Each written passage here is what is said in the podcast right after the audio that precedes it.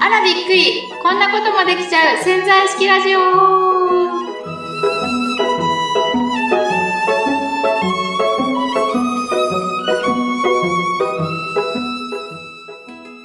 そういえば黒羽さん。なんかこの間 Facebook に襖の投稿を上げてましたよね。あれってどういう内容の案件だったんですか？あの、ふすまのふすまの工事の案件、そうですそうです。なんか Facebook に上がってたんだ、あれね、あのーまあ、紹介の物件なんだけど、はいはい。あのーね、結構珍しい、うちとしては珍しい物件で、あの、都内の、まあ、外国人用のね、あるホテルの、えーまあ、和室スペースっていうのかな？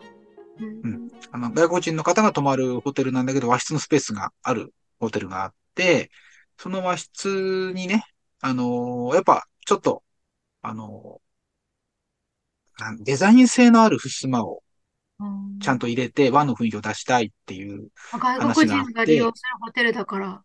うんそうそうそうそう。で、あのーなんか、そういうインテリア的な話ができて、襖の話ができる人みたいなのを探してたらしくてですね。へでその辺から、まあ、僕もともとね、建築とかインテリアとかやってたこともあって、で、そういう襖屋さんがいますよっていうことでつなげてもらって、はい。それで、あの、その現場ではい、あの、襖ってね、一本一本違うんですよ。何が違うあの、寸寸寸法取ってポコンって収められるもんじゃなくて、うん。襖って、あのーまあ、襖というか部屋のね、あの、鴨糸敷っていうものってちゃんと水平、直角が出てるもんじゃないので、一回、うん、一回骨っていう襖の中の骨っていうものがあるんだけど、骨の段階でうん、その建物にこう合わせに行くんです。あこう、90度が出てないものを、なんとなくこう、90度が出てるように見えるように、襖の方で合わせるんですね。その作業を行った時にうん、あの、たまたまそのご紹介の方もちょうどそのホテルに来てたのでうん、で、ご挨拶に行って、一緒に写真撮って、今工事してますっていうふうにアップしたっていう、それでそんな感じに上がってたんですね。ふすま、ふすまや黒羽の仕事ですね。はい。そうなんですね。なんかね、実は黒羽さんって、襖屋さんでもありながら、なんかいろんな職業をなさってるんですよね。ちなみにどんなのがありましたっけ？まあ、あの、ふすま屋さんと、をやりながら、うんえーまあ、セミナー講師のね、ダイニングコンサルタントって言ってね、ダイニングのお話するセミナー講師の仕事とか、まあ、あとセミナーをね、うんうん作るのを、おーもうちょっと得意なので、はい。セミナーをね、作りたい人とかやりたい人のために、うんそのセミナーの作り方をね、教えたりとか、あのーまあ、一緒に作ったりとかっていう、そんなことも今少し始めてます。うんはいいろいろやられてるんですね。お仕事。そうですね。まあ、ふすま屋だけじゃ食べていけないですからね、最近。うん、そうなんですか？でもなんか楽しそうで、なんかお仕事の悩みなんか全然なさそうに見えるんですけど。ああ。まあ、まあ、なくはないですよ、そりゃ。そりゃなくはないです。まあ、ふすま絵もね、好きなんですけど、あの、ふすま絵の仕事、ふすまの仕事ってほら、和室の仕事ってどんどんどんどん減ってってるなっていうのって、はい。多分ね、皆さんもわかると思うんですけど、減ってってしまってるので、まあ何かね、あの、新しいことを、こう、自分の中で考えていかないといけないなっていつも思ってるので、はい。そのダイニングのお仕事とか、セミナーを作ったりするね、セミナー講師の仕事とかっていうのがもう少しね、広まっていけばいいなっていうふうには思ってます。なるほどうんね。うんなんか、今、せっかくなんで、なんかこの、この場で、黒羽さんのお仕事についての、なんかコーチングっていうか潜在意識を使った、なんかセッションみたいな、ちょっとやってみようかなって思いついたんですけど、なんかこう、いろいろやってるから面白マジですか？そうじゃないですか？マジですか？うん。なんか、それなんかちょっとて超照れくさくないですか？それ。なんか、ええ本当ですか？ああー、でもいいかもしれないですね。なんか皆さん多分潜在意識を使ってっていろいろ話してるけど、実際その場でどうやって見るのかなとか思った時に、ちょっと、黒田ああ実験台じゃないですけど。いや、いや、確かに、こんだけお話ししてるけど、じゃあね、富澤さんって実際何をどうやってんのってことはあんまり話してないですもんね。まあそうですね。うん。いや、いいいいか。ちょっとやってみましょうか。はいい。いですか？ぜひ貼り付けにしていただいて、はい、もう、や そうですか？じゃあぜひぜひ公開。はい。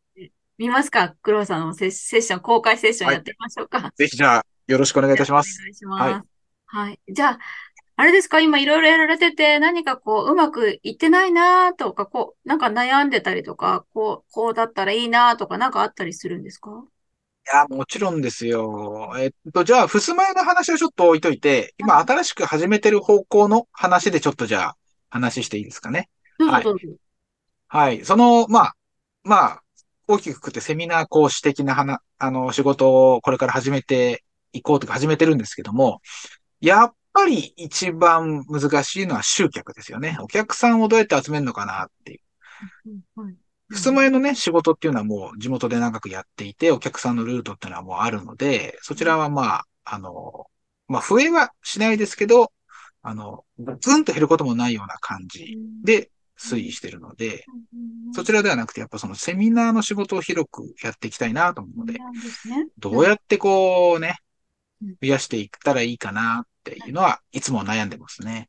なるほど。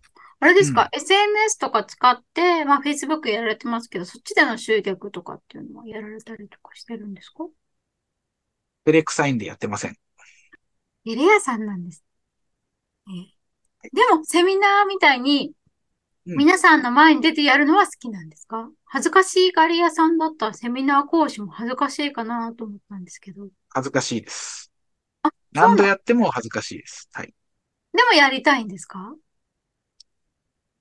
あのーうん、やりたいというか、セミナー講師自体は恥ずかしいし、照れくさいんですけど、あのーまあ、数はね、あの、数はというか、お客さんに聞いてもらった数がそこ何千人とかっているわけじゃないですがうん、お話を聞いてくださった方の声とかを聞聞くと、非常にやっぱ満足してもらってたりとか、あのー僕が話したことによって、こうね、自分の方向性を変えてくれた方とかがうんいらっしゃるんで、そういうのって嬉しいじゃないですか。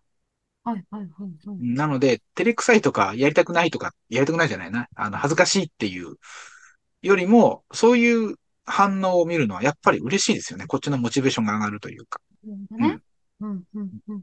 じゃあ、それで、でも、集客の、なんか、で、どうやって集客なさってんですか？今。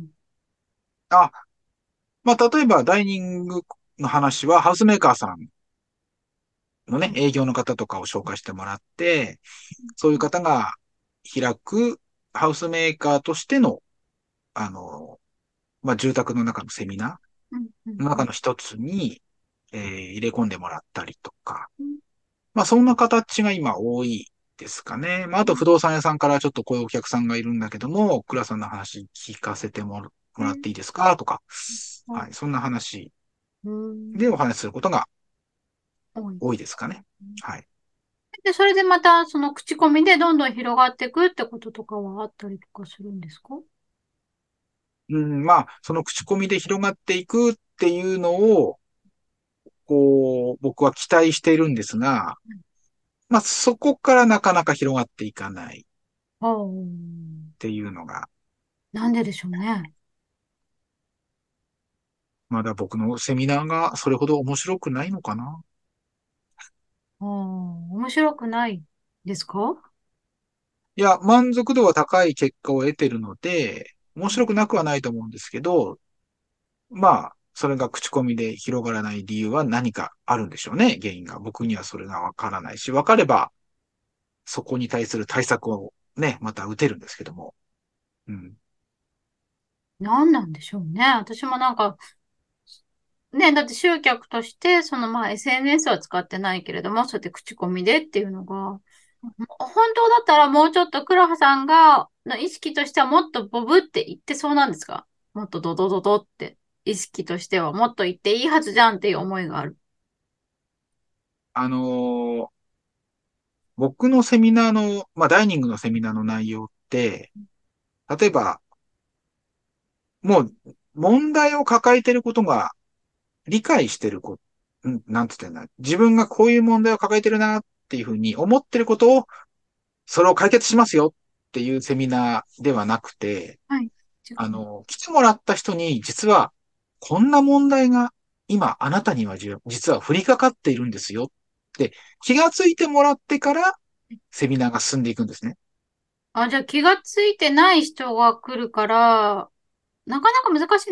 自分で問題があるって気づいてたら何か行動しようと思って、そういうのに申し込むかもしれないけどってことですか？じゃあどういう人が申し込むんですか？なので、なので、集客がなかなか難しいので、うん。ハウスメーカーさんが、例えば住宅関係のセミナーの講師を例えば2人とか3人とか呼んで、うんうん。コラボセミナーとかやる。例えば、えー住宅の買うときに必要なお金のセミナーとかってね、よくあるんですよ。お金とか税金のセミナーとか。うんあと、えーお家を買うときの、こう、例えばな、なんだ、なんか、えー家以外のことにかかる、あの、インテリアのものとか、そういう法的なこととかって、そういうものにかかる、またまあお金になっちゃうけど、そういうお金のセミナーとか、っていう、なんか、あーそういうなんか、住宅のセミナーの中に絡めてもらって、うん。あの、まあ、僕のダイニングのセミナーっうん。ていうのを、こう、入れてもらうと、まあ、あの、他の、み、だから3つあるセミナーがあるので、あの、じゃあちょっと今日聞きに行ってみようかっていう感じでお客さんがこう集まってきて、聞いてもらう。うん。で、まあ、お話しすると、まさか黒羽さんの話ってそんな話だと思ってなか、思ってなかったとか、うんいや、ダイニングって重要なんですねしっかり考えたいと思いますみたいな。そこで気がつく方が多いんですね。だから、その気がついてない人に気がつかせなくちゃいけないので、です集ね。客が非常に難しいんですよ。ね、だ例えばさっきのお金のセミナーとかだったりすると、もうススパッと住宅に関するお金の悩み、すべて今日解決しますので、ぜひ皆さん聞きに来てくださいねって言えば、今日はお金のセミナーなんだなっていうふうに思えるわけじゃないですか。うんうんうんうんでも、僕の話って、ダイニングによって、え家族の絆を作っていく家づくりをしましょうねっていううんお話なんですね。皆さん、ダイニングによって、皆さんの家族の絆ができますよ。ぜひ今日気に来てくださいね。って言っても、家を上手に作らないと、家族には絆ができないんだっていう事実があんまり分かってない。うん世の中の人があんまり気がついてないというか、ほう言われなきゃ考えたこともないんですよ。そういう、そうそういうのって。確かに。え、じゃあ、あれじゃないですか。私の潜在意識を使ったら人生がうまくいくっていうのも世の中の人は考えてないのと一緒じゃないですか。ある意味。あ、まあ、そうかもしんないけども、多分ね、多分ねっていうのも変だけど、富澤さんの方が若干ストレートかもしんないです。そうですか？うん。なんかよ、なんかうまくいってないなーっていう気持ちの人に対してうまくいってないのは潜在意識のせいですよって言えるじゃゃないですか。ん。はいはいはいはい。例えば、僕のお客さんってうまくいってない人じゃないんですよ。今現そう今現状ね、幸せでお家買おうなんて思ってるから多分幸せなんですよそう。でしょうね。うん。その幸せな人に対して、あなた幸せじゃなくなりますよ。っていうことを一回問題提起しなくちゃいけないんですよ。ああ、なるほどね。だから、富澤さんにも、もうね、もう一つ、あの、お客さんに気づかせることが一つ多い感じですかね。なるほど。うん。だとしたら逆に、例えうん。ばさっき言ってあんまやってないって言ったけど、SNS で投稿するとかして、ダイニングの重要性を歌っていくっていう投稿とかをし続けるっていうのはどうなんですか？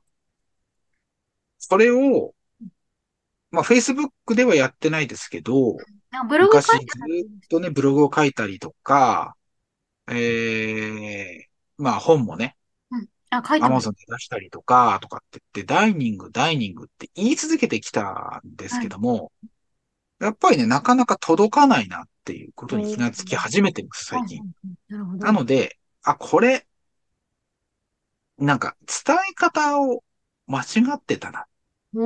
伝え方のプロだって自分で言ってるくせに、うん。自分のことってわかんないんだなと思って、はははははは。ダイニングって言、言わない方がいいんじゃないかっていうふうに最近ちょっと思ってます。僕、ダイニングコンサルタントって名乗っちゃったからダイニング、ダイニングって言っちゃってるんですけど、うん。ダイニングの話なんかお客さんは関係ないなと思って、で、何の話えを求めてるんですか？お客さんに。結果的に、ダイニングは手段でしかないんですよ。僕のね、話って。お家を作るときに、家族が幸せになるお家作りの方法を聞きに来ませんか？って言った方が。ストレートじゃないですか。確かにね。ね。で、ねその手段がダイニングなんですよっていうのはセミナーの中で言えばいいことうんで、うんうんうんうんうん。なんか自分で結論出てるじゃないですか。私と話なさなくて。だそれ最近、最近、あ、でも、富澤さんとお話をずっと最近してるからかもしれない。そういうことを頭の中で考えてたからかもしれないんですけど。うんい最近、なんかちょっと。あの、自分も間違ってたんじゃないかなってことを考えるようにしたら、そんな答えが出てきました。はいはいはい。じゃあ、はいその家族が幸せになる家づくりっていうことを黒羽さんはつね、ダイニングっていう手法、手法っていうかそれを使って伝えていくっていうことですよね。うん。うん。そその方向で、ちょっと少し動き始めてみようかなっていうふうに、今、はいダイニングの方は考えてますね。なるほどね。うん。うん、じゃあ、それが、その、セミナー講師って、さ、セミナー講師っていうのはダイニングのセミナー講師だけですか？いや、それは一個の、あの、僕がセミナー講師としてやる方の、やる方というか、僕の専門的な方、せん難しいな。まあ、それもう一本ですね。それが僕の一つのセミナーの講師の一つの方向の方、一つの仕事で、もう一個、僕はその、セミナー講師になる時にね、セミナーコンテストに出て、ね、前ちょっと話しか、話したかもしれないですけども、そのコンテストに出た後、もう4年間うん、今度、コンテストの裏、裏方で、あの、セミナー講師を育てる、あの、仕事というか、まあ、仕事かな？トレーナーという立場で仕事もしてます。はい今もやられてるんですよね？今もやってます。うんあの、セミナーコンテストで、えー当時ね、一応全国大会まで行ったので、はい。あのファイナ、ファイナリスト。ううん。ね。そうですね。決勝戦まで行ったので、お声掛けしていただいて、うん。えーそういう資格のテストもしっかり受けてね、トレーナナーというね立場で今お話をいろんな、いろんなところでしたりとかうん、あと個人セッションとかして、はいはい。セミナーコンテストに出場する人たちのために、うん。今トレーナーという形でセミナーの作り方を教えているんですけれどもはい、これもうちょっと、今、出場してくる人たちだ、に教えてますけど、そうじゃなくてうん、普通にセミナーを作りたい人って今いっぱいいると思うんですうんよ。あの、オンラインでね、今これだけ簡単にセミナー開けるようになったので。ですね。うんなので、そういう人たちに対して、あの、セミナーの作り方、もう、作り方というかですね、話し方あの、ちゃんと自分の話をつ伝わる、伝え方っていうのかな。セミナーの作り方っていうのはもうそれも手段でしかなくて、うん大きな、お大きなのはね、あの、自分の言ってることをちゃんと伝えられるようになりませんかっていうことを、うん、これからなんか仕事にししていくようなことができないかなというふうに思ってます。うんうんうんうんはい。それは、そうですよね。結構あ、ありだと思いますけどね。うん。でもなんか、そういうのやるのに、なんかさっき言ってた、やるのが恥ずかしいっていう、この恥ずかしがり屋さんだって思ってるものの意識を変えたらどうかなと思うんですよ。なんかどっかでそれをブレーキになってんじゃないかなと思って。恥ずかしさのブレーキですか？恥ずかしさがあることによるブレーキってことですうん。か、ていうか、それか、まあ、この恥ずかしさをうまく利用する利用方法。利用して自分のあなんだろう、メリ、あうんの、と、そう、武器にしちゃうっていうか、うん。うん。例えばね、恥ずかしいと思ってためらってる人に、こうやって恥ずかしさって、自分の中の恥ずかしさって利用していくんですよっていうことで、セミナーとかをもっとやろうって思わせるとか、多分、セミナーやりたいけど、ちょっとできないわとかって思ってる人の背中を押してあげるために、とか、に使ったらどうかなって思ったんですけど、うん。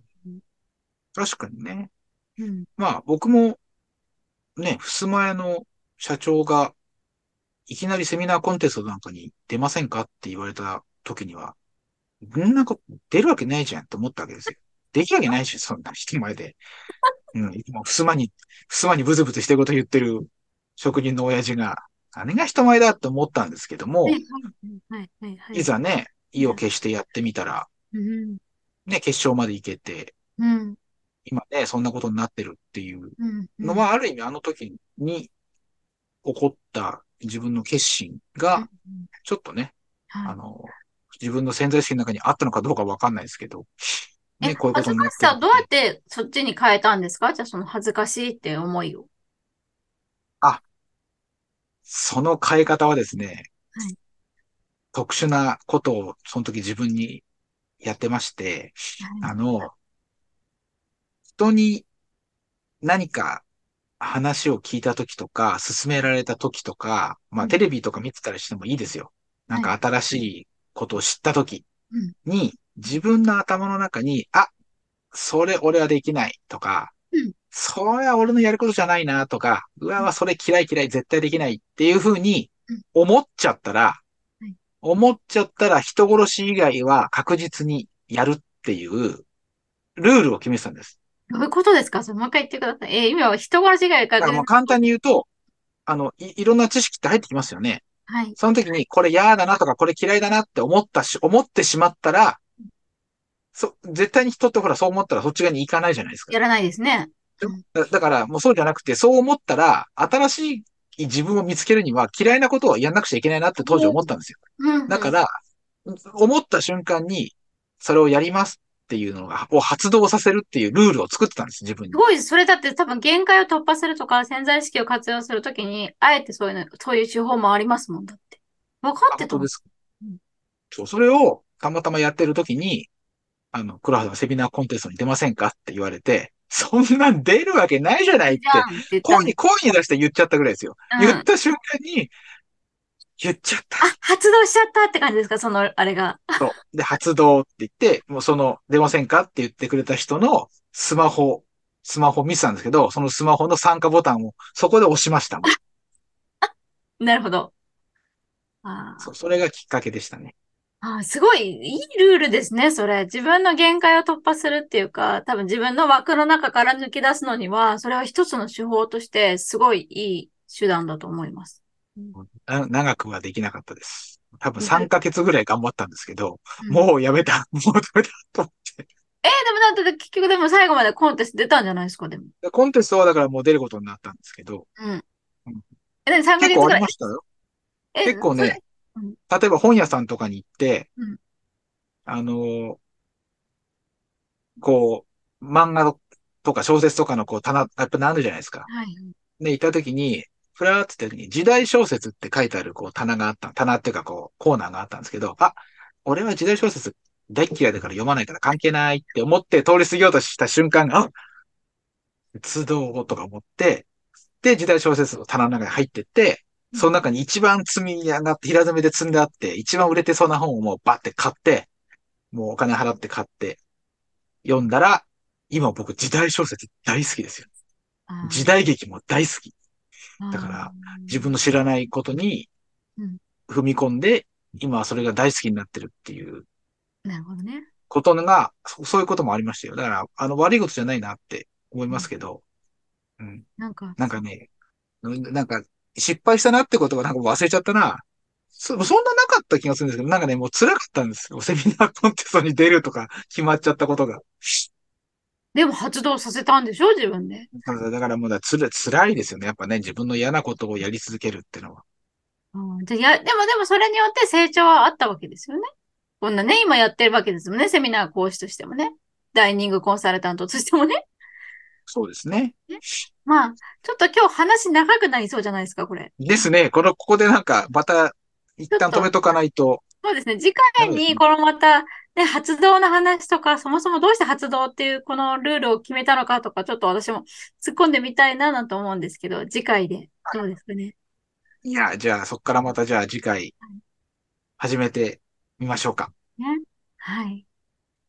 じゃあ、じゃあちょっとね、今日少しね、時間をおっしゃったんで、じゃあ次回、またその続きということでお話しさせていただきますので、えー楽しみにしていただきたいと思います。なので今日はね、富澤さんの、あの、学びの一言は、置いときましょうかね。さんのなんか、はあれですね、発動に、今日の学びの一言かもしれないですね。僕からのですか？そうです。はいクラムさんが今日ちょっと言っていただこうかな。僕、あのね、あ、クラもムさんが学んだことは何ですか？う、嫌いだと思っていたことに、あえて飛び込んでみる瞬間を皆さんも作ってみましょうっていうことですかね。そうですね。はい。はいじゃあこれはまた来週続きがありますので、皆さんぜひ来週も聞いてください。はい。楽しみにしてください。はい。今日もありがとうございました。はい。今日もありがとうございます。どうもです。失礼いたします。